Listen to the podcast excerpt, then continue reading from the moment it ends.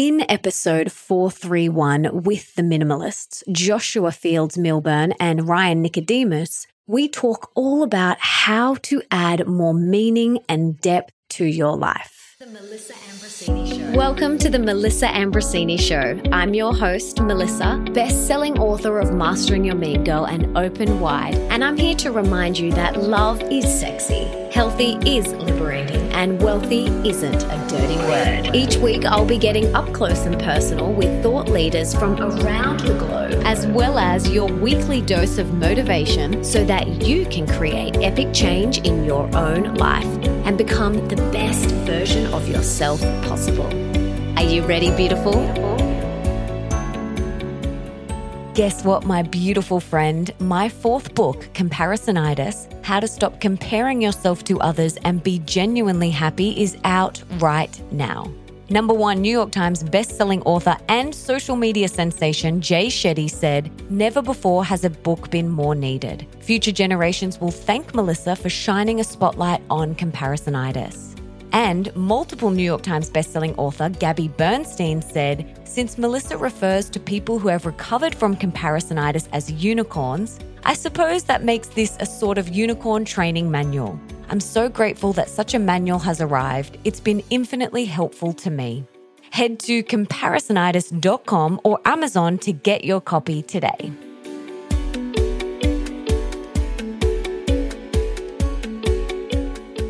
Hey, beautiful. Welcome back to the show. I am so excited that you are here because this episode has been one that I've wanted to record for a very, very long time. I've wanted to have these guys on my podcast for so long, and it's finally happened, which I am bursting to share with you. And today you're going to learn all about the power of minimalism. Now, Nick and I have been living a minimalist life for a really long time. And today we're going to dive deep into what that means. We're also going to be talking about clutter, internal and external clutter, and what that does to your mindset and your life. We're going to talk about how to live a fulfilling and meaningful life and the questions that you need to ask yourself before you purchase anything, plus so much more. And for those of you that have never heard of the minimalists, they are the Netflix stars and New York Times best-selling authors Joshua Fields Millburn and Ryan Nicodemus. Now, they are known to their audience as the minimalist. They help millions of people live meaningful lives with less through their website, books, podcast, and films. They have been featured in the Wall Street Journal, Time Magazine, and GQ, and they have spoken at Harvard, Apple, and Google. With more than 100 million downloads, the Minimalist Podcast is one of the most popular shows on Apple Podcasts. And for everything that we mention in today's episode, you can check out in the show notes. That's over at melissaambrosini.com forward slash 431. Now, let's get this party started with the incredible Josh and Ryan.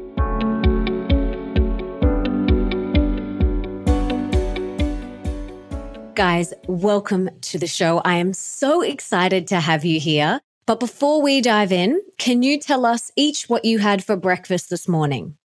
I don't eat breakfast, but I did go surfing, caught a couple good waves. I got stung by a stingray for the first time ever in my life. And it wasn't as bad as I would have thought it would. I mean, it still hurt, but it wasn't as bad as what I thought it would have been. Whoa. Okay. Whoa, whoa, whoa. That's an interesting morning that you've had. yeah.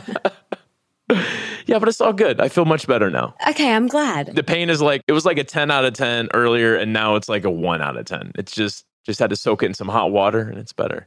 Where did you get stung? Oh, I got stung like basically between my big toe and that next toe, that next appendage over like right in the crease there. Wow. I know.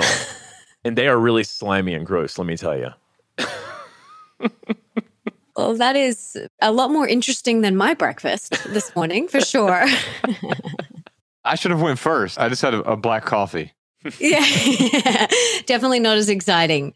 Well, guys, I am so pumped to have you here. It's such an honor. I watched your documentary and I have a little story to tell you. After I watched that documentary, I went to my husband and I said, Right, we have to sell everything. We're getting rid of everything. And for those of you listening that have seen photos of my home online or follow me on social media or have been to my house will know that we are already very minimal. So me even saying that is hilarious because people come to our house and they go, where's your stuff? Like, where's all your things? Like, where's all your stuff? And we very much live what you guys preach. We live a very minimalist life. But even after watching that, I was inspired to go even deeper and to remove even more from my life. So, for those that are listening that have never heard of you guys, can you give a little bit of a background on how you two became the minimalists? How did this all start for you? You know, it started over a decade ago. We were sort of living the American dream. We've known each other since we were fat little fifth graders, by the way. So we've known each other forever. Uh, around age 18, we realized, oh, you know what? We've grown up really poor. And we thought the re- reason we were so unhappy growing up was because we didn't have any money. We didn't think about the, well, the household dysfunction, the alcohol abuse, the drug abuse, the physical abuse, the poverty, and all these other areas in our lives. We just thought, oh, we don't have enough money. And so as long as we climb the corporate ladder, make some money, eventually we'll be happy, we'll be content, we'll be peaceful. And so we spent our 20s climbing the corporate ladder. We worked at the same corporation together, sort of achieving. And by age 28, we both had everything we ever wanted six figure salaries, luxury cars, closets full of expensive clothes, big suburban houses with more toilets than people. You know, we sort of had all the stuff to fill every corner of our consumer driven lives. And we were living that American dream, which even in Australia and the UK and Europe, I was uh, actually doing a Spanish interview this morning. They call it the American dream. Well, it turns out we found out later that for us, at least, it was the American nightmare in a way. Because, yes, we had achieved certain things, we had acquired a lot of things. You know, the average American household has 300,000 items in it. But of course, we're not happier, we're not more joyous. We're more stressed out, we're more anxious, we're more depressed than ever. And so, two things happened to me in my late 20s. My mother died, my marriage ended both in the same month. And those two events forced me to look around and start to question everything that had become my life's focus. And I realized I was focused on the wrong stuff. I was focused on so called success and achievement. And especially in our culture, that's the accumulation of stuff, right? And so I decided to simplify. I started letting go. And over the course of about eight months, I let go of about 90% of my material possessions. Although, if you visited my home today, you probably wouldn't walk in and say, oh my God, this guy's a minimalist. No, you, you just kind of look around and say, wow, this guy and his wife and his daughter, they're pretty tidy. And that's because we don't own much. But everything we do own adds real value to our lives. You know, each of our belongings, our car, our clothes, our furniture, has a function. As a minimalist, everything I own serves a purpose or it brings me joy, and all that excess crap is out of the way.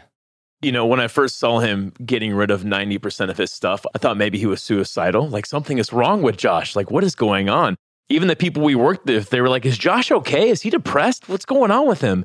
And uh, I said, You know what? Yeah, I think he is probably a little discontented, but he's trying to change that. And the reason why I knew he was trying to change that is because I went to him and I asked him, Hey, what's going on with you? I remember when he uh, moved out of the house that him and his wife lived in, he got this apartment and it had a nice big mount for a TV. There was no TV on it, but it was like a mount hanging on the wall above this like fireplace. And I was like, "What kind of TV are you going to get? Like how big of a TV are you going to get?"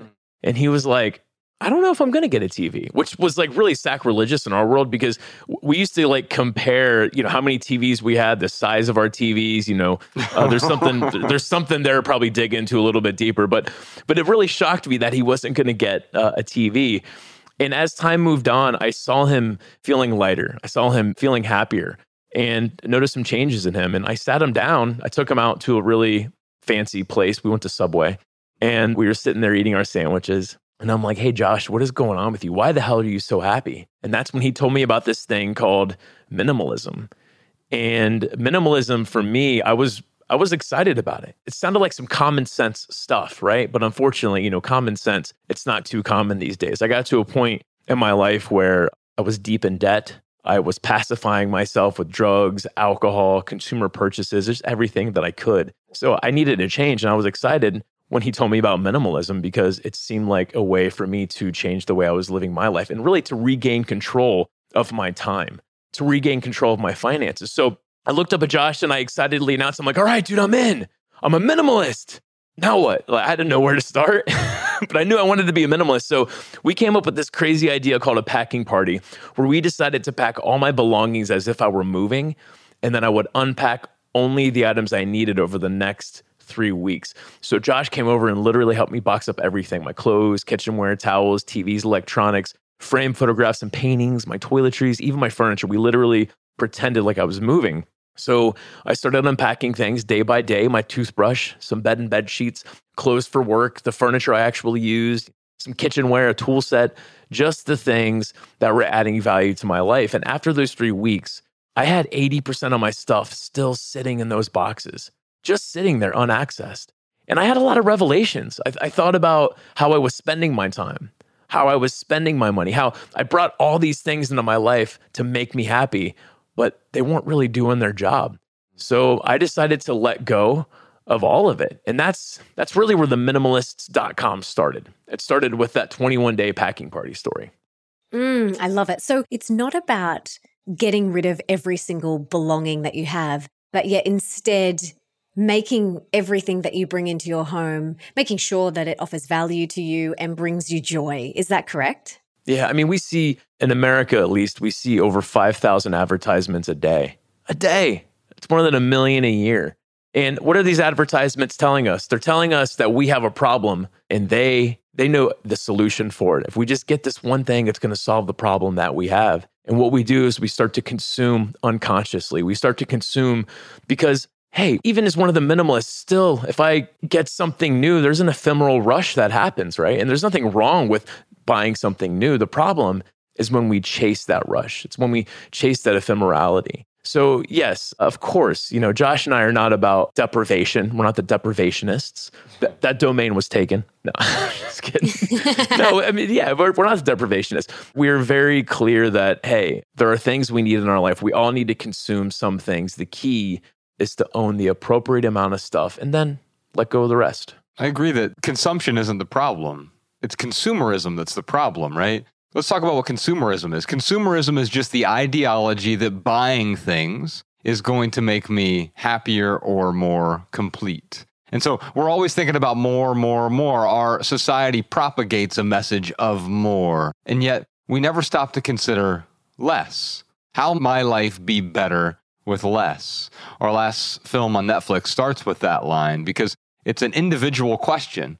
There's a reason that Ryan and I can't hand you a list of the 100 things you should own and now you'll be happy because the 100 things or the 200 things or the 10,000 things are going to be different for you than they are for me. The things that add value to my life may not add value to yours and vice versa. In fact, the things that added value to my life a decade ago may not add value today. So it's constantly questioning. Minimalism is not a destination, it is a tool that we use to assess what adds value to our life and what is in the way. And we do that by considering less. How might your life be better with less? Is the question we start with. The only way we can get there is if we identify what is enough. We never talk about enough. We're always trying to get more, more followers, more subscribers, more money, more status, more wealth, more square footage, more cars, more things in our life.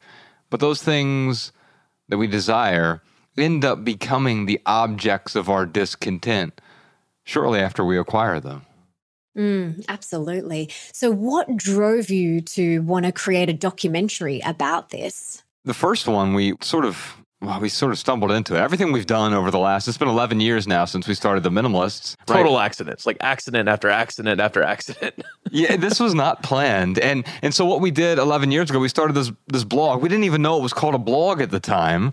Ryan and I started a website and we started writing essays. He came to me because I had been writing fiction throughout my 20s. And he's like, Hey, I know you're passionate about writing. Maybe we could apply it in some other way. And so we started the minimalists and then we had been writing, we built this audience, you know, over the course of the first year, we had, you know, several hundred thousand people reading the blog because people find value in something. They tend to share it with their friends and families. So they're sharing these different essays that we were writing with their sister or brother or mother. And, and it started spreading. And what we learned is, hey, people actually want a book about minimalism. So we wrote our first book. It was called Minimalism Live a Meaningful Life. And then we went out on a book tour with that and, and just sort of went city to city, 33 different cities across the US and Canada. Eventually, we ended up in Australia, the UK, and, and other places. We're in the middle of our 10th tour right now in 11 years. It's called the Love People Use Things Tour. And along the way, we've found different vehicles, whether it's touring or social media or the blog, or we started a podcast six years ago, the Minimalist Podcast, or these Netflix documentaries that we've done. And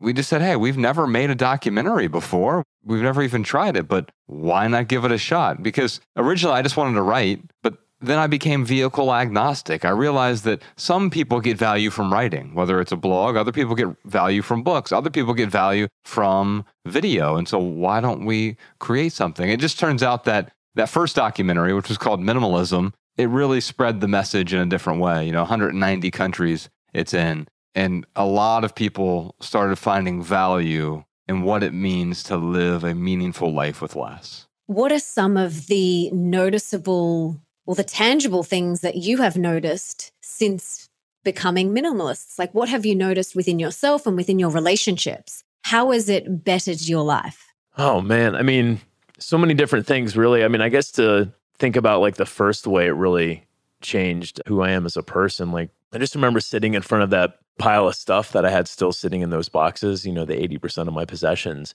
And I remember having this kind of conversation with myself about what's important to you in life because it certainly isn't sitting in these boxes. And I started to think, well, you know, my health, like that's important. If I'm unhealthy, then what do I have? Relationships. If you don't have good people in your life, then what kind of life are you living?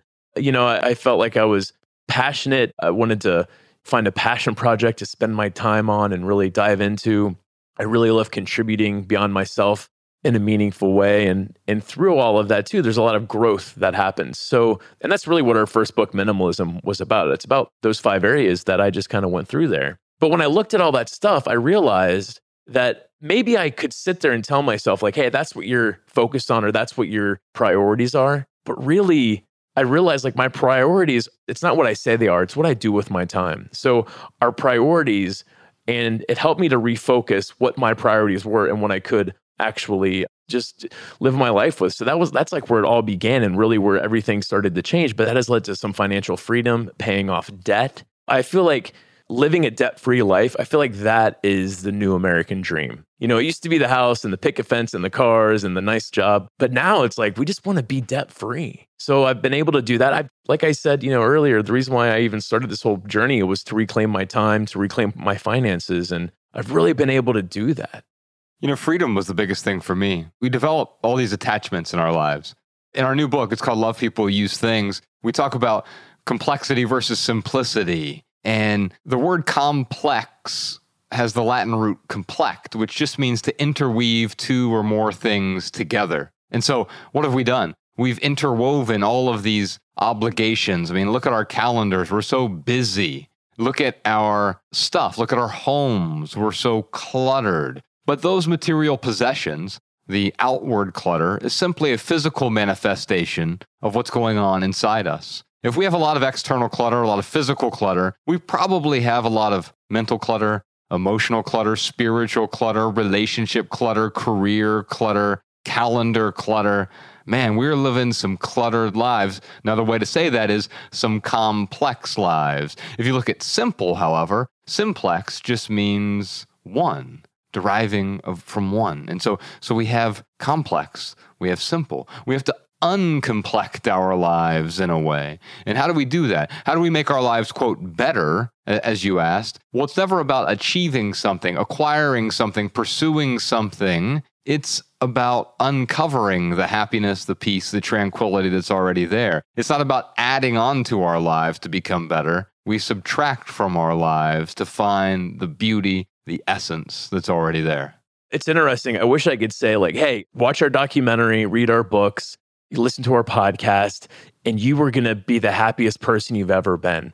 I mean, you know, Josh and I, we don't promise happiness. What we do promise is helping someone figure out what a meaningful life is for them. And, you know, I remember when I was a kid, I uh, was thinking to myself, like, you know, what's what's the point of life? I, I remember hearing different people ask this just growing up, whether it was in a you know movie or maybe it was you know my mom or dad or something. Just that always getting thrown out there.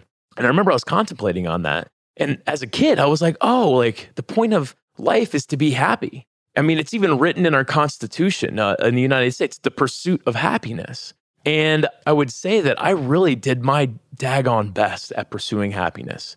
And even every once in a while, I would probably even grab it. I got a new promotion. There's that ephemeral burst of happiness. I got that raise with the promotion, a little boost of ephemeral happiness. I get a new car, ephemeral happiness. So every time I would get that, it was like in my fingertips and then gone. And I just was constantly chasing that next happy moment. And really, what I've come to appreciate through this whole journey is that I don't focus on, on happiness itself anymore because happiness is an ephemeral feeling. In fact, if you look at like a graph, X, Y, and, and X is time and Y is level of happiness, if all of a sudden you're at a very high level of happiness at a consistent level, well, then you're actually flat. And that becomes the the new norm. So if I could take a pill and you know what? There's plenty of pills out there that, you know, could give you that ephemeral happiness. I used to take a lot of them. Hmm. and I'll tell you, they work, but only for a little bit. And then eventually you have to take that pill just to feel normal because that high happiness level has become the new normal. So now, instead of focusing on happiness, what I focus on is living a meaningful life. So, what does that mean? Well, for me, it's my short term actions aligning with my long term values, with aligning with those beliefs. And that's how I can look in the mirror and really feel like I'm doing the best job that I can. Now, here's the beautiful thing about living a meaningful life is every once in a while you do get this, this these bursts of happiness. You do get that ephemeral feeling because it is a beautiful byproduct of living a meaningful life. But you're not chasing it. And that's the nice part. The, the image you're conjuring in my mind right now is like someone grasping for happiness, like picking up an ice cube. And then, of course, it melts, but we try to cling to that ice cube. So it's dripping off our, and then it's gone. But what are we doing?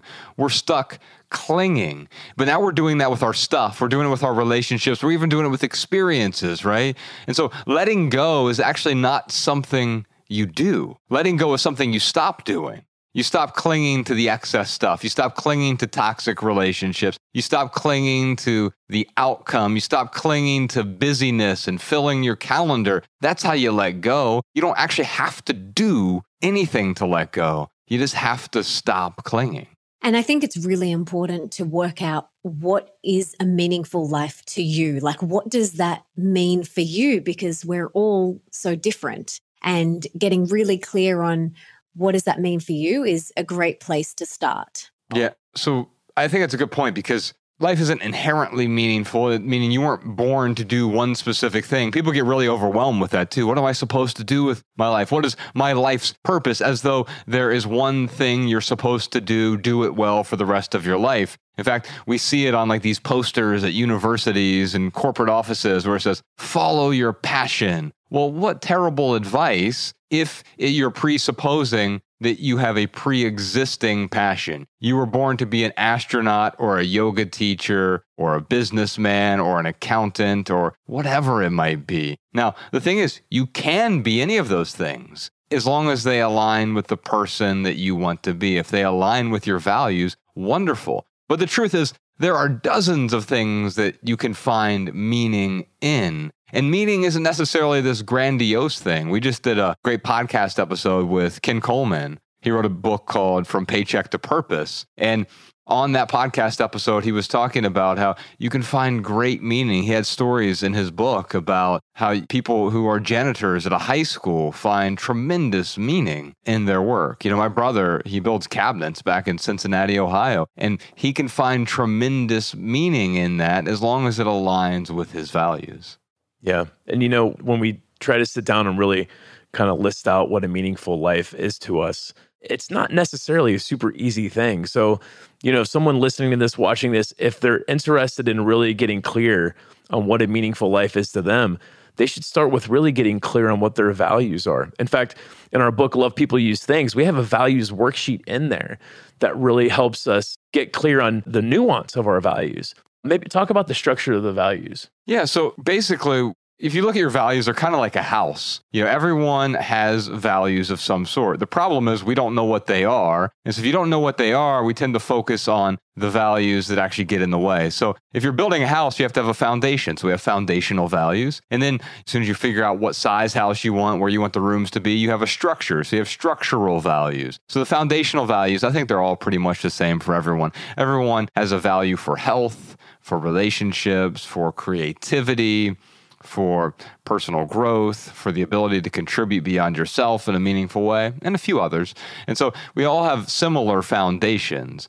But where we start to become different is our structure. All of our sort of houses look different. You might prefer a giant open floor plan, other people might want an extra bedroom here, or, or whatever it might be. You build the house around your life, you don't try to cram a life into someone else's house. And then we have the surface value. These are the things that make life interesting. You might even call them interests or preferences. You know, th- things like playing sports or board games, eh, things that you value sort of that are superficial. In fact, that term superficial is fascinating because we treat it as though it's a bad thing. Oh, isn't that just superficial? Well, it's like, yeah, painting your house is superficial. There's nothing wrong with that. Now, we don't want to do that at the exclusion of our other values. That's where we run into a problem, right? If your house is on fire, you don't want to try to paint it today. It doesn't make a whole lot of sense. Unfortunately, we have this fourth category of values. So we have the foundation, we have structure, and we have surface values. And then this fourth one is the most dangerous. We have imaginary values. These are the things we pretend are important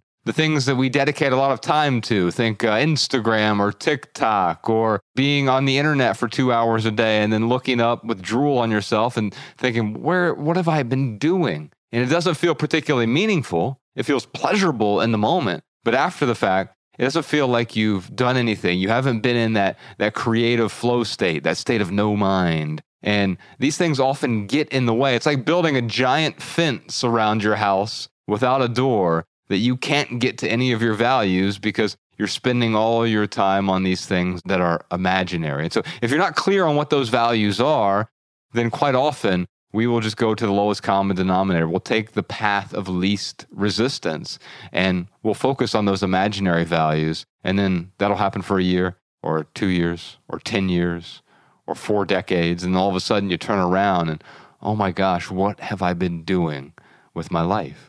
So, for someone listening who would love to explore minimalism, is uncovering your values the first place to start? Is that what you would suggest when someone comes to you and walks up to you in the street and says, I want to give this thing a go? Is that the first place you would suggest? I think minimalism kind of starts with the stuff because we're so steeped in a, a, consumer culture. But that's just the initial bite at the apple that sort of changes things for us. And so it starts with the stuff. We deal with that excess clutter, the external clutter, so we can start to look inward eventually and get to things like our values. So if I'm starting with the stuff, I really want to understand what the the why, not the how. The, the problem isn't that you have a shortage of decluttering tips, right? That's why you don't ever see me and Ryan talk about here are the 67 ways for you to declutter your kitchen cabinets. And the reason we don't do that is because that's not the problem. A shortage of decluttering tips is not the problem. The problem is our attachment to stuff. And so I don't start with the how to side of things. We can get to that in a moment, but I really start with the why to side of things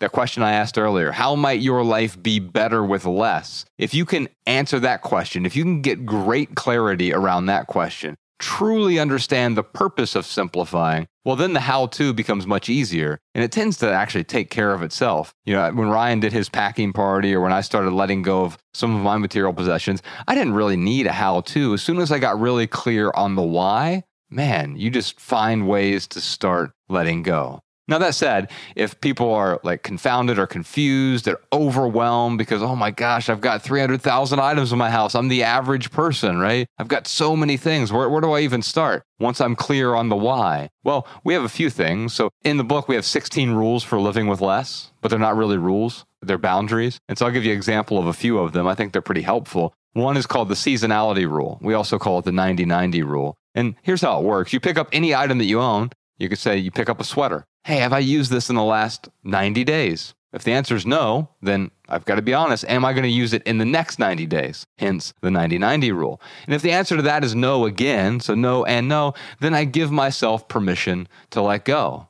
Now, of course, that's adjustable. You can make it 30 days or you can make it 365 days. That's why it's not a true rule. It's just a boundary you're setting up so we don't continue holding on to the things that are no longer serving us. A couple more rules for you. Ryan, you want to talk about the spontaneous combustion rule? Yeah, that's my favorite rule. And really, like, these boundaries this is what you know we've uncovered over the last 10 years and i'm sure you know 10 years from now we'll have some more boundaries that we've set up because our lives will look different but the spontaneous combustion rule we were at a an event in pittsburgh and uh, we were doing a live podcast and we have a live q&a and this woman was up at the microphone and she was like, You know, when I was 16 years old, my mom, she did a really nice thing. She printed out a bunch of pictures of me and my friends and me from when I was a baby, you know, kid growing up, Halloween costume. She's printed this out on pieces of fabric and she sewed this together in a quilt and she gave it to me for my 16th birthday and she was like i was just in love with it. It was amazing. It was like this sentimental that i actually used and really enjoyed it. She's like but you know now i'm older. And she was like it doesn't really fit my decor anymore. It doesn't really fit with anything in my house. So what i've done is i've just folded this up i've put it in a box and i set it on my shelf in the closet. And I really, really just need some advice on what to do with this. And all of a sudden, I just had this idea. I was like, well, let me ask you something. What if you went home from this event tonight and you found out that that quilt spontaneously combusted? How would you feel? And like her shoulders dropped. She was like, oh, I would feel relief. And I'm like, well, that's that's a pretty clear sign that you're allowed to let that go. Now, does that mean you have to throw it in the trash? No. You could certainly donate that. I know there's someone out there who would see that quilt and they would be like, oh, this is a great avant-garde piece to add to my uh, collection at home, whatever it is. But so she could donate it. But that's really what the spontaneous combustion rule is: is we can pick up anything, any of our possessions, and we can ask ourselves, how would I feel if this spontaneously combusted? Would I be devastated? Would I replace it? Would I miss it? Would I temporarily go without it? Would I be relieved? And when we ask ourselves that question, we really get clear on the things that are and are not adding value to our lives. Yeah, so if you'd replace it, then obviously hold on to that thing. It's not about depriving yourself of that thing. If you know, like if this microphone spontaneously combusts, I'm speaking into, of course I'd replace it. I wouldn't be overwhelmed by it. I wouldn't be saddened by it. I'd be slightly inconvenienced by it, right? And I certainly wouldn't be happy about spending more money on it. So I'm, I'm going to keep it. But if it spontaneously combusted and I'm like, oh, thank goodness, that's finally out of my life. Well, that is a sign to let go. I'll give you one more rule here that I think is really helpful. We call it the no junk rule. Everything you own or everything you are thinking about purchasing can fit into one of three piles. It's either essential, it's non essential, or it's junk. So that first category, essential, in fact, this word's been coming up a lot over the last two years, right? Essential workers, essential travel, essential businesses. But what about the people who've been spending more time at home? They're looking around their houses and they're saying, okay, what is actually essential in my life? And we're realizing a lot of the things we're holding on to aren't just not essential, but they're not adding any value at all. Now, here's the truth we all have pretty much the same essentials. We all need food, shelter, clothing, transportation. Now, those things manifest differently. You might have a car, and Ryan might take the bus. Someone else might take the subway. We have different ways of transporting ourselves, but we all have some sort of need to have transportation. Uh, we have clothing. Now, that manifests differently as well. You might be wearing a, a button up shirt or a dress or a t shirt or whatever, but we all have clothing, food, shelter, same thing, right? And so we all have similar essentials. It's the second category that really makes life interesting. These are the non essentials but these are the things that add value to our lives. So, strictly speaking, I don't need my dining room table. I could live without it. My family, my wife, my daughter could live without our couch. We would live without it. But these things add value to our lives. So, it's not about getting rid of those things. The problem is everything that's in that third category junk.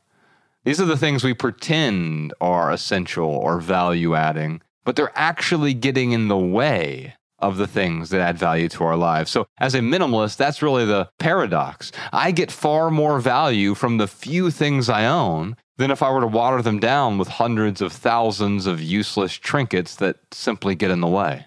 It's the quality, you know, over quantity, isn't it? I think so. It, sometimes quantity is what's appropriate, right?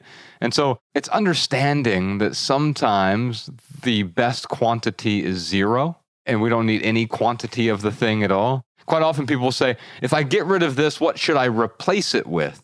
Or should I replace it with an experience, even? And that sounds like a more virtuous thing, but that can be another type of consumerism as well. If we think that, oh, you know what the problem is? I tried to buy a bunch of luxury cars. I tried to buy a bunch of things that were going to make me happy. That didn't work. You know what will make me happy? If I chase happiness through experiences. Well, that will end up making us miserable as well. There's nothing wrong with experiences, there's nothing wrong with stuff. Our problem is we think it's going to make us better. We're going to become someone different if we consume those things or if we consume those experiences. And so we can be careful about what we set out to do, what we set out to experience, what we set out to buy, because as we set out to buy those things, if it just turns into a chase, well, we're going to make ourselves miserable. Now, it's a low grade misery. We don't get bowled over with depression right away, but we start to feel discontented. And then we start to feel discontented in various areas of our lives. Our sex life, our honesty falls to the wayside because we start lying to our significant other about purchases. That's a big one for people. Or we start just cluttering our lives slowly. And you know what? That thing didn't work for me. So maybe it's the, I need one more of that thing. Oh, you know what? Those things didn't work. I need a better version of that thing. It constantly becomes a chase and it never ends until we decide to subtract, to stop adding.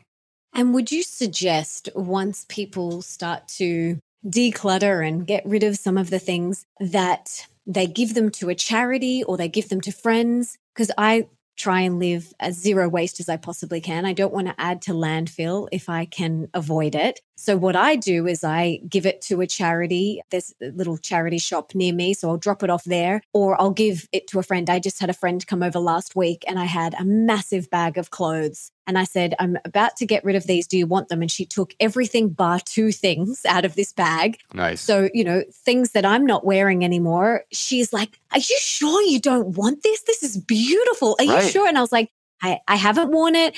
It's yours, babe. Take it. So, what do you suggest? Do you suggest charities or friends? What do you suggest? There's a whole process here. And By the way, that's the beauty of letting go. If you let go of something that's not adding value to your life, it doesn't mean that someone else won't get value from it. In fact, it's almost certain to add more value elsewhere if it's just sitting collecting dust. It's essentially you've turned your house into a landfill or a mausoleum of stuff. So here's what Ryan and I do. We have a simple process. We set up some boundaries here. So if something is more than X dollars. For me, it's $20. What you pick whatever number is appropriate for you. Maybe it's $100. If it's more than $20 for me, I try to sell it. If it doesn't sell in seven days, I lower the price. If it doesn't sell within 30 days, I donate it to a local charity. If a local charity won't take it, I'll try to recycle it. If I can't for some reason recycle it, then as an absolute last resort, it will end up in a landfill. But if you're doing that for each item that you're going through, now there are some things you'll just skip the sell process altogether because it's not worth selling and you can donate it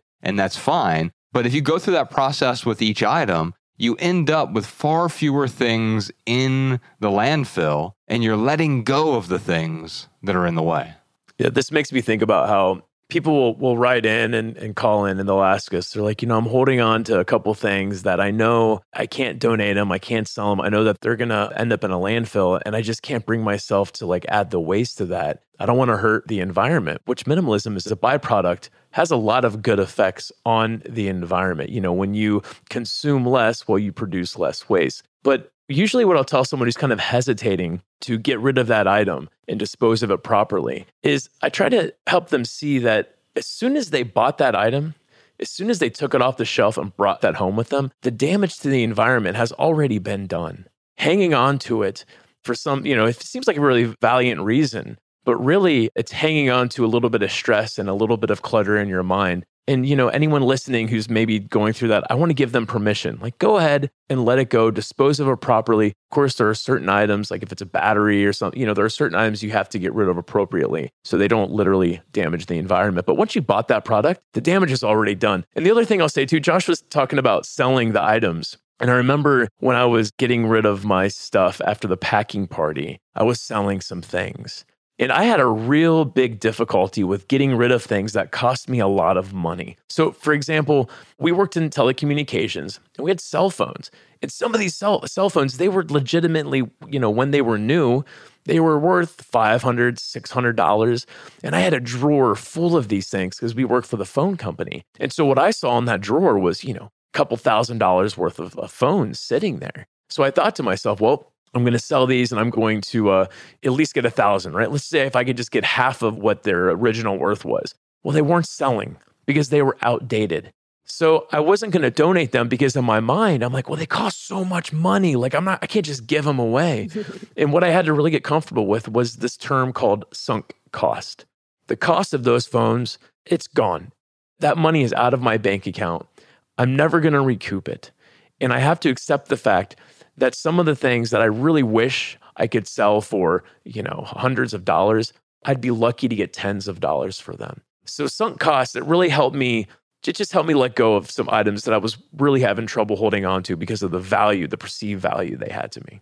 Mm, it's so interesting because I'm thinking about, yeah, that's happened to me as well, where I have gone, but I can't. I've spent so much money on this and almost like a sick feeling in my stomach for the amount of money that I've spent on this product or this item and to just give it away or to sell it and it not sell. Like there's a mental shift that you need to go through. There is a process of letting go. And like you said, the damage is already done once you've purchased it. So that's really, really fascinating. And I want to share a story with you because a couple of years ago, I'm not sure if you remember, but we had some severe fires in Australia and we had to evacuate our home. And I remember packing and it was quite a rush. And I just got this little suitcase and my husband was in LA at the time, and I was here by myself. And I remember going, What should I put in the suitcase? Like, what do I put in here? Like, if this is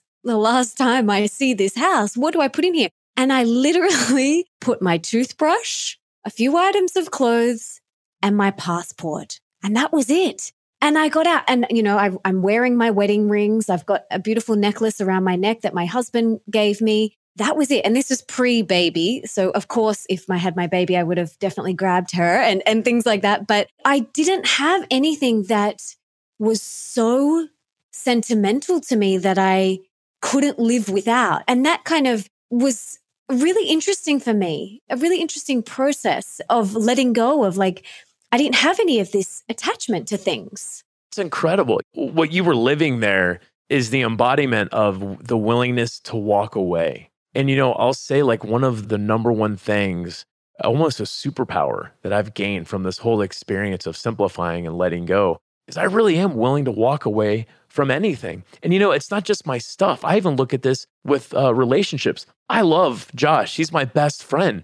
But you know, there might be a time where I need to walk away and I'm willing to at least consider that. But the beautiful thing is that when I put myself in that mindset, it actually affirms the things, the people that I have in my life because I don't want to walk away from them. So yeah, yeah, that is the embodiment of you're willing to walk away from anything. And doesn't that just feel isn't that freeing to like just have that feeling of the willingness to walk away?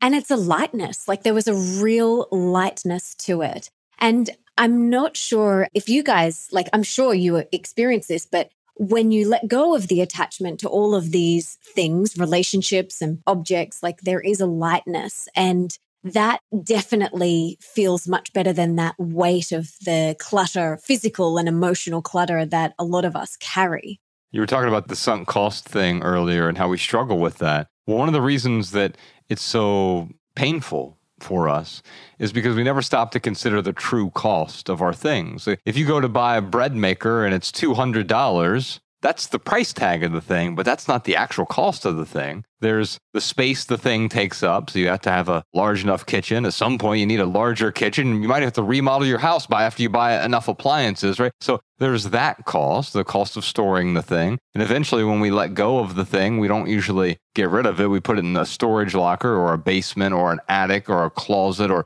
somewhere, some mausoleum of stuff, right? Or we go to the container store and we buy these clutter coffins and we just hide our clutter. We become well organized hoarders. It's one of the worst things. Now, the professional organizers, they totally get this, but the amateur folks like me and Ryan, we're not professional organizers. Organizing's the problem. Organizing allows us to neatly and in a tidy fashion hold on to a bunch of things that aren't serving us anymore. I used to be one of those well organized hoarders. I had a lot of stuff, like a hoarder does, but I had it neatly displayed in boxes and bins and alphabetized rack. And so it might look okay, but there's a cost behind that the emotional cost, the psychological cost, the weight that it places on your relationships, the discontent, the tension you have with other people, the tension you have with yourself. And oh, by the way, what are the other costs? Sometimes you have to change the oil in the thing or give it a tune up or put new batteries in the thing, power the thing, charge the thing, worry about the thing. And when it's all said and done, you have to replace the thing. There's so many costs when we buy a thing. And these costs usually extend far beyond the price tag. It's really important to consider that. And anytime, something that I personally do is anytime I whip out my card, my credit card, I ask myself, do I really need this thing? And will it bring me joy? And it is such a simple practice that really makes you stop and consider everything that is coming into your home and life. And I'm curious to hear if because of the pandemic over the last couple of years, I know for me personally, it really did make me look at my life even deeper and want to simplify my life even more. Have you noticed that during the pandemic, people are wanting to minimalize even more and simplify even more? And if so, why do you think that is? Yes and no. I mean, here's the thing we're asking that question what is essential, right? And so people have been in their houses. And in fact, I remember early on the pandemic, someone tweeted us and they were like, hey, Aaron, look at these minimalists. I bet they're upset they got rid of all that stuff. And now they're coming home, they don't have those things anymore. And my response to that is, yeah, I really miss those third grade basketball trophies and that broken waffle iron. I'm so upset that I got rid of those things. I remember at another event we were doing in Dallas, someone came up to the microphone. They said, It seems like you guys didn't get rid of anything important. And Ryan just kind of looked at the guy and goes, Yeah, that's right.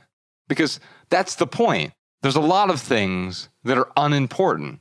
And those are the things that we got rid of. Now, the things that are important to me today, just like when I was three years old, there were things that were important to me. They're not important to me anymore. And so I continue to question the things in my life. Otherwise, I'll accidentally cling to all of those things. Ryan talked about walking away earlier. Having that willingness to walk away is so important, not just to things, but to people as well. Because what's the alternative to that? Well, I'm, i never walk away from my marriage. So what? You're going to stay in it and cling to the person, even if one of you is unhappy or if the other person starts uh, being emotionally abusive. I'm never going to walk away. No, I don't want to be obligated to my things, to my commitments, to my career. I don't want to be obligated to any of that because I want to be able to show up because I want to show up, because I get to show up.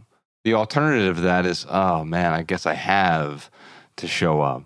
And that just doesn't feel good for anyone. And the same thing is true with our stuff. It doesn't feel good if it feels if I feel compelled to hold on to it. Another one of those rules that we have is the just in case rule. And here's the thing about our stuff, right? We have these three words, just in case. They're the three most dangerous words in the English language because they justify, well, holding on to just about everything. We can hold on to anything. I'll just hold on to that just in case. I'll go ahead and do this just in case. Well, we're holding on to things just in case we might need them in some non existent hypothetical future. And Ryan and I came up with this rule. We also call it the 2020 rule. Any just in case item I'm holding on to, I can let go of it. And if I absolutely need to replace it, I can replace it for less than $20 in less than 20 minutes, wherever I am. Now, Ryan and I used to live in the middle of nowhere, Montana, one traffic light, 3,400 square miles. That rule still applied there. Let's talk about why it applies, because at first it sounds like this rule of privilege. Oh my God, I don't want to go around and spend $20 every single day replacing all these just in case items. Well, no, nonsense. Between the two of us, we've had to use that rule five times in the last decade. We came up with that rule literally a decade ago this month. And what I realized is I basically have spent $100 over the last 10 years, and that $100 has given me permission to let go of tens of thousands of just in case items. Because it turns out you almost never have to use that rule because you almost never need those just in case items that are collecting dust in a junk drawer or in that box that you moved from house to house to house that still hasn't been opened, but you're holding on to it just in case. I got to tell you how we came up with that rule. So it was our very first tour stop. Uh, we drove from Dayton, Ohio, down to St. Petersburg, Florida. It was our first tour stop for our first book, Minimalism Live a Meaningful Life. And we, we get to where we're staying. We open up the trunk, and all I see, I see like two duffel bags. There's a suitcase. There's a garment bag. And all I can, the irony is just hitting me because we're only on the road for like a week. Maybe it was 10 days. And I'm like, dude, we are the biggest hypocrites. Like, why do we have all this stuff on our trunk? And we started to really go through what we brought. And you know, we were down in Florida. So maybe I wanted to go swimming. So I brought a pair of swim trunks. Well, what if I wanted to go swimming twice and that pair of swim trunks? What if they got dirty? I would need a clean pair. So I brought multiple pairs of swim trunks. I brought multiple pairs of shoes. Well, I want my beach shoes. I got a, my workout shoes, dress shoes for some reason. like I, Josh had packed a suit with him. I think you know in case there was like an emergency funeral or wedding that he needed to go to. um, I mean, there were all these just in case items. Uh, multiple toothbrushes. And we just kind of laughed and realized how ridiculous it was. And yeah, we came up, that was like one of the first boundaries we came up with and, and wrote about. It was that 2020 rule. And what was one of the items that you actually needed to purchase again in that 10 years from the just in case list? Yeah, it's not going to be sexy. I, I can promise you that. Uh, there, I had a pair of scissors that I had to replace. I had a pair of nail clippers that I had to replace. There were these things where it was like, oh, you know, I don't need that second pair of nail clippers to keep at the office or whatever. And then it was like, well, actually, yeah, I do. And so there are things that we use that it's like, okay, yeah, I thought I was holding on to it just in case. We have this other rule. It's called the just for when rule.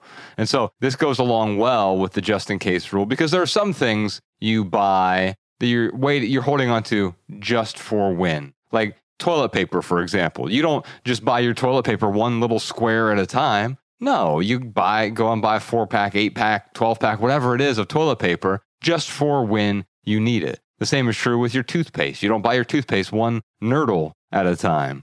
You buy a tube or two and you use it and you have the other one a backup or whatever just for when you'll need it. This, that is not a just in case item. You know and they're generally consumable items but you know that you're going to use that thing. It may not adhere to to the just in case rule exactly or the seasonality rule etc there's one other kind of just in case item that actually spawned another rule for us. It's called the emergency item rule. Emergency items are just in case items that we hold on to in case of emergency that we hope we never have to use. So there's a handful of things there. We, in fact, we did a whole podcast episode about emergency items. Ryan and I sort of walk through our emergency items that we have. And they're also location dependent. When we lived in Montana and it was crazy snowy in the mountains, we had to have chains for our tires and jumper cables. And so, like, there's certain things you need that you may not need when you're living in California, for example. And so having a few emergency items, but we have to even be careful with that because most emergencies aren't emergencies and we turn everything into an emergency. And so, you know, being careful about that, but also recognizing, okay, I have a first aid kit in my car. It's a just in case. I certainly hope I don't have to use it again, but if I do, I have it there in case of emergency. Yeah, the 2020 rule makes me think about the things that I felt so relieved to like give myself permission to let go of. So one of them was I had a drawer full of these like paint shirts. So in our business that we had, there were a lot of conferences and trade shows and different events where you get a free t-shirt. And I would hold on to these t-shirts because, you know, I was like, well, I do yard work and, you know, sometimes I paint and I, uh, working around the house. So I really want a t-shirt that I feel okay messing up. Well, the problem is, is I had like 20 of these t-shirts. I do I need 20 yard work shirts? No, I don't. So I was able to give myself permission to let go. The other things were we all have that drawer with the cables in it. So whether it's like old charger cables to phones or, laptops or whatever, or HDMI cables, Ethernet cables. These come in different things that we get and that we collect throughout our life. I had a drawer full of this stuff. And I was just so relieved when I was like, oh, I could totally replace these for less than $20 in less than 20 minutes. And that is where the items that I had to replace came in. There was an Ethernet cable that I had to go and replace, um, but it was real simple to get. And I wish we had a sexier answer, but yeah, mine's like an Ethernet cable, and I think there was maybe an HDMI cable one time I had to replace. Yeah, I think the truth is about these things, we're holding on to so many things, and we'll do anything to justify clinging. We'll do anything to justify our attachment. Attachment isn't good or bad, but if it's preventing you from doing what you want to do, if it's preventing you from loving, from caring, from being you, then maybe it makes sense to simply let go. Absolutely. You guys will be impressed. My husband and I, and I have a 15 year old stepson, we went to Greece a couple of years ago. We went for three weeks, one suitcase for three people for three weeks. That's amazing. What do you think of that? That's Bravo. incredible. Bravo. You know, that's one of the awesome things that I've got from being a minimalist is now when I travel, my wife and I, we just have a carry-on bag and that's it. So we each have a carry-on bag and there's nothing to check. In fact, it has saved our butts a couple times because there were some issues with planes being delayed and missing a flight and missing connections. And uh, one specific time, we were trying to get on this airplane, and she was like, "Well, I could put you on this plane, but any checked luggage you have, it may get lost." And we were like, "Perfect, we don't have any checked luggage." So yeah, I mean, how amazing was that to go to Greece with, with just one suitcase? I cannot tell you. So, my husband, he is a minimalist and he has been. When I first met him, I remember walking into his apartment and saying, Where's all your stuff? And he is a paperless person. So, he does not have any papers. Everything is digital. Like, if he gets something, he will take a photo of it and it's gone straight away. Everything is filed and organized. And that really inspired me. And so, when we went on this trip, and he said, We're taking one suitcase for three of us. I was like, Ah, that's funny. That's really funny. and he's like, No, babe, trust me. It's cobblestone streets. You don't want to be walking around lugging your suitcases. He goes, Just trust me. And I ended up wearing the same bikini the whole time. yeah. And even though I did squeeze in three bikinis, because I said, please let me bring three bikinis, I ended up wearing the same bikini the whole time. And I ended up wearing the same wrap around my waist. And my stepson, he had one shirt, he had one for the day and one for the night, and we washed it in the sink every single night. You really do not need all of this stuff. And when I told people this, they were just so shocked that we did that. And it was very, very amazing and so beautiful to just live simply for those three weeks in a bikini. And that was it. That's incredible. See, Josh, you don't need to pack all those bikinis. yeah, Ryan and I, we, uh, I remember our, our first really long tour. We did 100 cities, 119 events, including six in, in Australia. And it was fascinating because that whole year, we just had one bag each. And then you get back home after being on the road for 10 months, and you're like, even as the minimalist, I feel like I forgot I owned some of these things. And you start to even question as you temporarily remove those things from your life. Ryan said earlier, we're not about deprivation. We're not concerned with deprivation. We don't try to deprive ourselves. But sometimes temporarily depriving yourself, temporarily removing something from your life tells you whether or not it adds value. It's why Ryan did that packing party experiment early on. It wasn't about, hey, I'm just going to take all my stuff and get rid of it. Hey, I'm going to temporarily deprive myself of these things. And if it turns out it's adding value, I'm going to bring it back in slowly, slowly repopulating my life with the things that do add value and forgetting about the excess. Mm, absolutely. My husband has been following you guys from the very beginning. And that's where I got a lot of my inspiration from him because this is how he lives his life. However, he does like things, and he's sitting next to me right now and he's laughing. He does like things more than I like to buy things. And I have this rule with him. Okay, if you purchase something, something has to go out. So if something comes in, something goes out. And he agrees. But what do you say to people who get really inspired on this journey and say their partner or their wife or their husband or whoever or their kids are not on the same page and do not want a bar of this thing called minimalism? in fact, they're not going to be on the same page right away. And it's not about convincing anyone. You know, in fact, convincing is just a nice way to say coercing someone. My wife has this great t shirt that says, coercion is not consent. And if I could append that, I would say convincing is not consent either. I'm not here to proselytize. I don't want to convince anyone. I don't want to convert anyone to minimalism. I went down this road because I saw the benefits for me. And so the best way to convince someone is not to convince them, but to simply show them the benefits. How might their life be better with less? Helping them understand the benefits of simplifying. For some people, it's, oh, I just want to tidy your home. I want more feng shui. I want it to be calmer. I want a gentler existence. I want to feel like I'm coming home to a sanctuary. That's great. That's a benefit for one person. For someone else, it's like, I'm so sick and tired of this debt. It's tethering me to this lifestyle. It's tethering me to a career that I have to work 50, 60, 70, 80, 90 hours a week in order to pay for the car to take me to the job, to pay for the car to take me to the job, to pay for.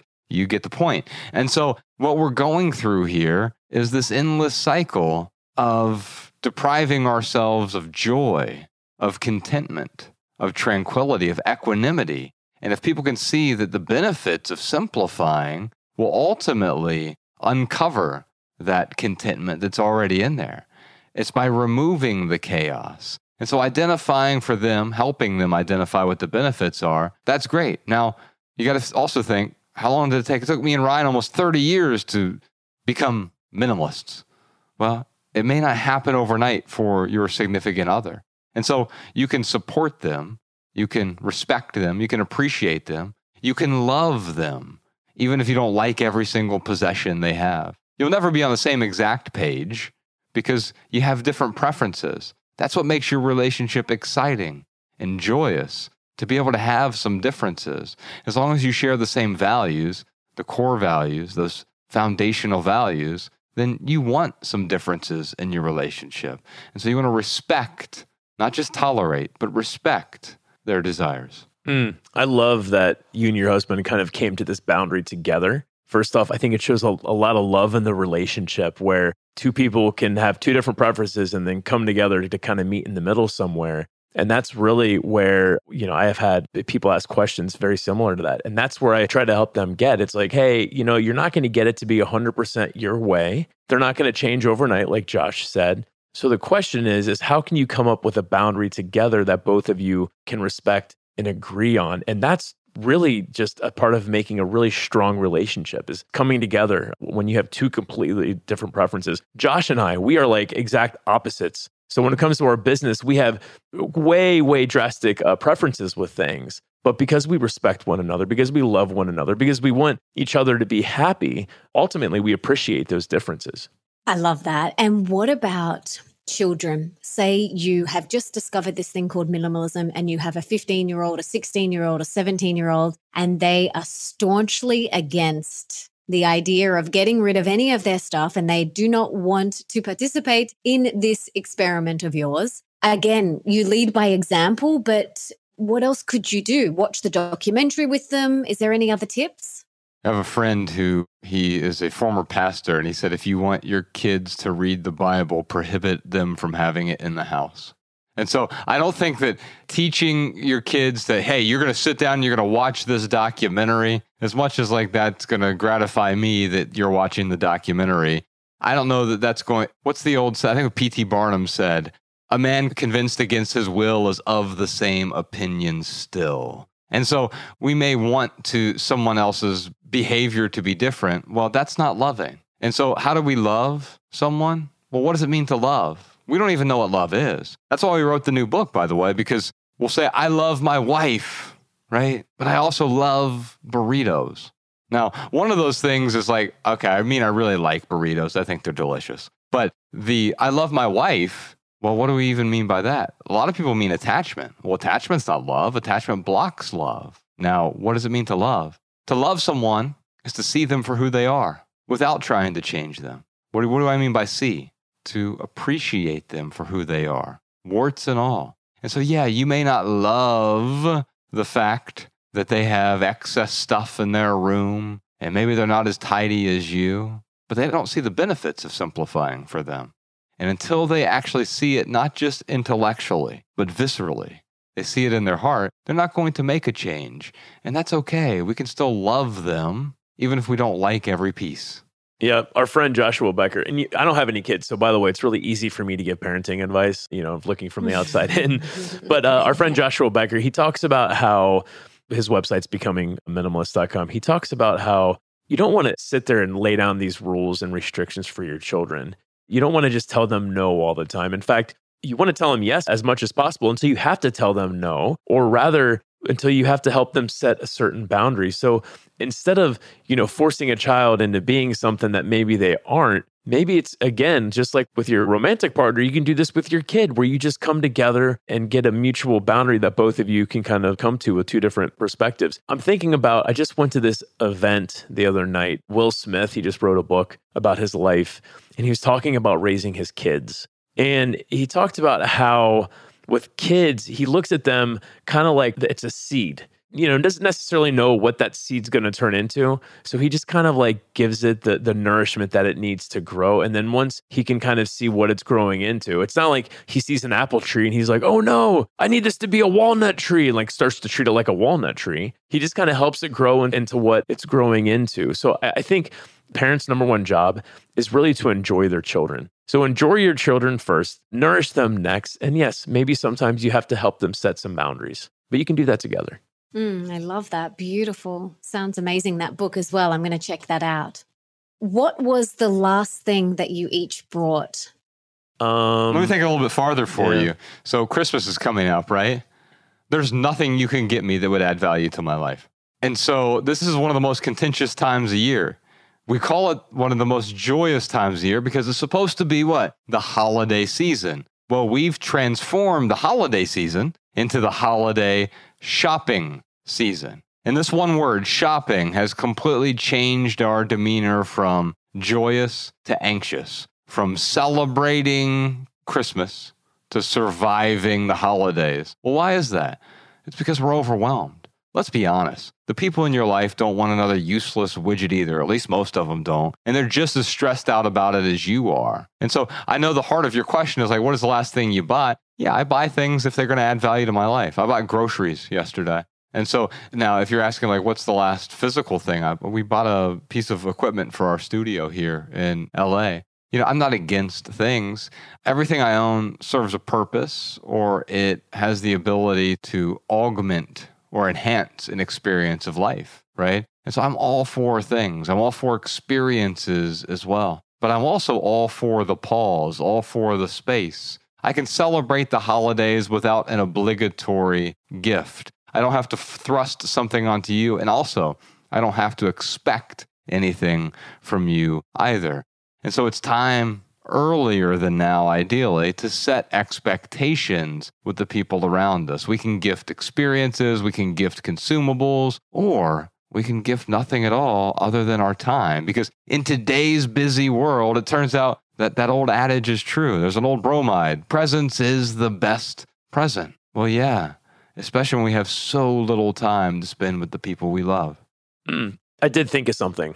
So I have a pair of headphones that were on the fritz for a, a long time. And I was like just toughing it out until I absolutely, I was like, okay, I have to replace these now because they're not working. So I had to, you know, upgrade my headphones. But the reason why I want to share this is because I do want to show that we're not against buying things. We're not against uh, consuming some things. We all need to consume. The problem is when we're consuming for the wrong reasons, which turns into impulsive consumerism. So, yeah, you know, I had headphones. They broke they weren't working. I had to finally get a new pair because I used them. I tried to go without them. I tried to fix them. There are many things I tried before I got the new pair. But yeah, ultimately had to replace them. Yeah, awesome. And I think that's really important what you brought up, Josh, about uh, the holiday season coming up. We don't do presents. Like I said, I have a 15 year old stepson, and I've been with my husband for eight years, and the past eight years, we have not done presents for him for his birthday or Christmas. We do an experience. So that's what we do. And one year it was your birthday and Christmas present is your trip to Greece with us. So we do lots of little things like that. And he loves it. And trust me, he gets enough from everybody else, from the grandparents, from aunts and uncles and his other side of the family. So he gets enough Lego and all of those things. So before you think I'm depriving my child, just know that he gets enough. And it was actually the first Christmas, one of the first Christmases that I had with my husband. where I saw the amount of things that him and his cousins got that actually made me feel nauseous. And the wrapping paper and the boxes and the plastic and all of these things. And the thing was,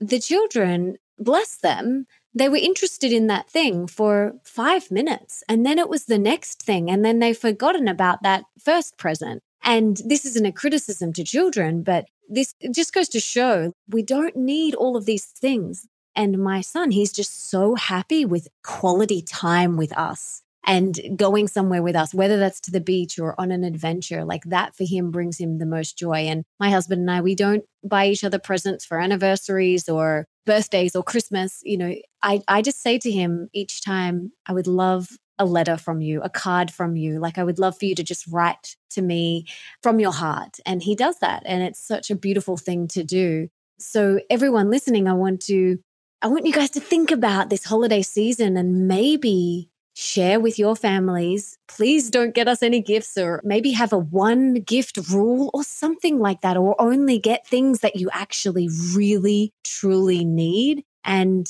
I feel the same as you, Josh. There's nothing that you could get me that would add value to my life right now. Like, I don't need anything. I don't need anything at all. So, for me, it's about spending more time with people that I love and sharing delicious food. That's what the holiday season is about for me.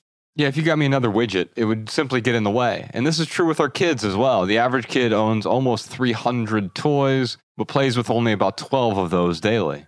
And so it's not that my daughter doesn't have any toys. She has a box of toys, and those things enhance her experience of life and her playtime with friends. But study after study shows that the more toys kids have, they become more distracted and they don't enjoy quality playtime. And so, if Ella, my daughter, had 10 boxes of toys, it's not, not like she'd be 10 times happier. She would actually be 10 times more discontented because those other nine boxes would create that paradox of choice. And then those toys would get in the way of her playtime. Yeah, absolutely. I have one box for my daughter as well. And we bring that box out and I'll pull out one or two things and she plays with that. And then I put those things away and then I'll pull out, you know, another one or two things. And you're right. It's so interesting. They don't need more things and really pulling it back. And she could have hours of fun with just a spoon, you know? yeah. So true. That's my favorite toy. Yeah, exactly. okay, guys. Let's pretend now that you have a magic wand and you could put one book in the school curriculum of every high school around the world. Now, besides your book, because I absolutely think they need to be in the school curriculum, what is one other book you would choose? Well, for me, I think this book actually might be in some high schools, but there's a book by a man named Dave Ramsey. It's called Total Money Makeover. And it is one of the best financial books I've ever read because it really talks about the chase with ephemerality and using money and racking up debt to do that. And then it talks about going through the pain of what happens, you know, when we leave that checkout line and the high wears off, all of that pain we have. And then it shows some very clear steps on how to get out of debt. But I think the best way to get out of debt is to avoid it in the first place. So I would love to see a book like that just uh, circulated in every single high school. Anthony DeMello has a book called The Way to Love, and it's it's a masterpiece, and it's really really tiny book. And I think if you want to understand about the drivers to your attachments, it's a great place to start. Mm, thank you. I'm going to check both of those out. We'll link to those in the show notes as well as your books. I would love to hear now what is your morning routines? I love hearing about how people prime themselves for the day and set themselves up. So, can you talk us through a quote unquote typical morning for you each? This is going to be really boring for you, but I I avoid routines. I avoid habits. I avoid uh, a lot of these things that we've sort of been propagated by the media, by culture, by self improvement the problem I have is I used to be the goal guy and I would try to pursue these goals. I'd systematize everything. I'd have methodologies and prescriptions and how to's, and those things made me miserable. Most mornings I tend to write, I tend to exercise, and I tend to read, but it's not what happens every morning. I also go for a walk with my wife most mornings, right at sunrise, but I don't do it every day. I don't require that it happens every day. We were talking about this on the podcast the other day, but I kind of feel like my life is sort of like a, a Terrence Malick film. Like, not a whole lot happens, and it's really beautiful. I love that. Beautiful. Yeah, I'll tell you what a perfect, and again, like I'm not a stickler for routines because, you know, when you're podcasting and, and touring, there's, you know, you can't always do the same routine every single morning. But a good morning for me, it's me waking up, drinking some coffee, having some quiet time for some reflection, whether that's meditation or maybe it's just uh, time to reflect on what happened the day before, what's going to happen throughout the rest of the day. And then, yes, definitely reading, or I do audiobooks a lot too, or like listening to a podcast. But I really like those mornings where I can start off calm and then get some kind of stimulation with some thoughts to really kind of get my mind going. Mm, I love that. Okay, I've got three rapid fire questions for you each. Are you ready? Let's Do it. Okay, Josh, you can answer first. What is one thing we can do today for our health? Just one thing. Yeah, we could stop eating processed, refined oils. Mm. I love it. Yeah, I was going to say stop eating processed foods, but that's kind of a cop out. It's kind of the same answer. Anyone can walk for 15 minutes a day. If you're not walking on a regular basis, just do 15 minutes a day. It's a game changer for many reasons mental health, but also your physical health. Mm, absolutely. Okay, next one. What is one thing that we can do for our wealth? So, more abundance in all areas of our life. To need less. That's what we used to tell our employees when we were managing people back in the corporate world. They'd ask for a raise, and we would say, you know, the best raise is to spend less money. Amen. we were such jerks. Oh, um, I would say, man, if you're not saving any money at all, start saving something. So there's a step before that because I know some people are probably like, well, I'm too broke to save. Create a budget if you do not have a monthly budget. Because I have had, I used to mentor and mentees would say, Oh, I need to make more money and, you know, I'm broke. And I'd be like, Well, what's your budget? They're like, Well, I don't need a budget to tell me I'm broke. I'm like, but you do. You need it. You at least need a budget to tell yourself how broke you are. So creating a budget is a wonderful first step to financial peace and freedom. Yeah, absolutely. And the last one what is one thing we can do today for more love in our life? We can see people for who they are without trying to change them. Mm. Show gratitude. I mean, even when on your worst day, there's still things to be grateful for. And when you can see those things, it's a lot easier to love. Absolutely. This has been so awesome. I've loved our conversation. Is there anything else that you want to share? Any last parting words of wisdom or anything that you wanted to talk about that we haven't covered yet? Mm. I don't think so. If anyone's interested in seeing our work, they can go to theminimalists.com. Everything is there. But other than that, what do you think, Josh? Yeah, I mean, if you leave here today with one message, let it be this love people and use things because the opposite never works. I love that. Thank you so much, guys. You are helping so many people. You truly are in all the areas of their life, all the different areas. You are serving, you are inspiring, you are helping so many people. So I want to know what I personally and the listeners can do to serve you. How can we give back to you today? Well, thankfully, I don't need anything. If you find value in this, that's wonderful. If not, that's okay too. If you want more from us, then you can find the podcast, you can find the YouTube, you can find us on the road if that piques your interest. If not, that's totally okay too. Guys, this has been so awesome. You guys are the biggest legends. You're so much fun. You have so much to share, and I'm so grateful for your time today. It's been an absolute honor and a privilege to share this time with you. So, thank you so much. Thanks for having us. We really appreciate it. We're grateful. Thanks again. I am so inspired to take my own minimalist journey to the next level and to really get intentional with every single purchase, even deeper. I'm going to be asking the questions Do I really need this? And does this bring me joy before I purchase anything? And I want to encourage you guys to do the same because we do not need more stuff and we do not need more things to add to landfill. So please pass this episode on to anyone that you think it would really inspire. And if you loved it, please subscribe to the show and leave me a review on Apple Podcast because that means that we can inspire and educate even more people together. And it also means that all of my episodes will pop up in your feed so that you don't have to go searching for any new episodes. And please come and follow me on Instagram at Melissa Ambrosini and tell me what you got from this episode. I absolutely love hearing from you. And before I go, I want to say thank you so much for being here, for wanting to be the best, the healthiest, and the happiest version of yourself, and for showing up today for you. You rock. Now, if there's someone in your life that you can think of that would really benefit from this episode, please share it with them right now. You can take a screenshot, share it on your social media, email it to them, text it to them, do whatever you've got to do to get this in their ears.